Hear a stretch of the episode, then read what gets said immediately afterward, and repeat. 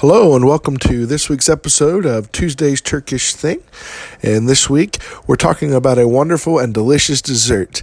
And maybe you have had it, maybe you haven't had it, but in my personal opinion, there's nothing better than baklava. That is right. Baklava, there, there's a fight between Greece and Turkey as to who first invented it, but we all know that it was probably the Turks that invented it, and just Greece just wanted to jump on the bandwagon.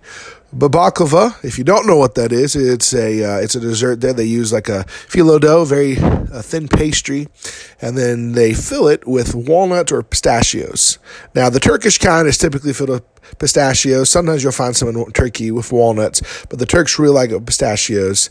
And then they, they bake it and then they cover it with a honey sauce, and it is just like soaked in this honey sauce. It's absolutely delicious. It's very rich, very sweet.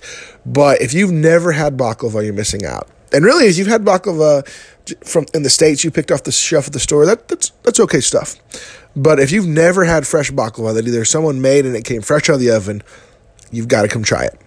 And if you've never had baklava, let me tell you this baklava here in the States is a little more expensive.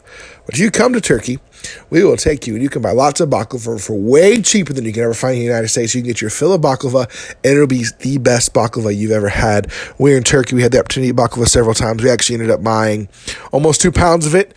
Uh, I, I, I didn't really need that much, but it was kind of like three bucks for two two pounds of it, and it kept me awake as we were driving around Turkey on our survey trip. But it's some really good stuff.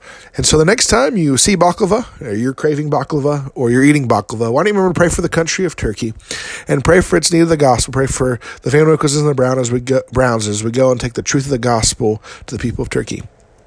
Thank you so much for joining us this week on Tuesday's Turkish Thing. And make sure to like and subscribe on your podcast player of choice, but also make sure to share this with a friend, family member, and make sure to go try some baklava. Get some baklava if you haven't eaten yet.